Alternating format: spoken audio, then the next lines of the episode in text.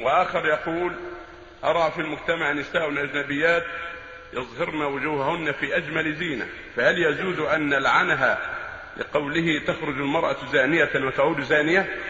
ليس لك أن تلعنها ولكن تدعو لها بالهداية وتنكر عليها المنكر. ولا تلعنها تعين عليها الشيطان. لكن تدعوها إلى الخير وتنكر عليها المنكر وتقول يا أمة الله اتق الله تستري احتجبي وتدعو لها بالهداية. وإن كان معها زوج أو ولي تنصحه. هكذا ينبغي المؤمن ولو كافرة. يؤمر وليها بأن يحجبها في بلاد المسلمين ويطلب من ولاة الأمور كذلك حتى لا تضر المجتمع وحتى لا يتأسى بها المسلمات. نعم.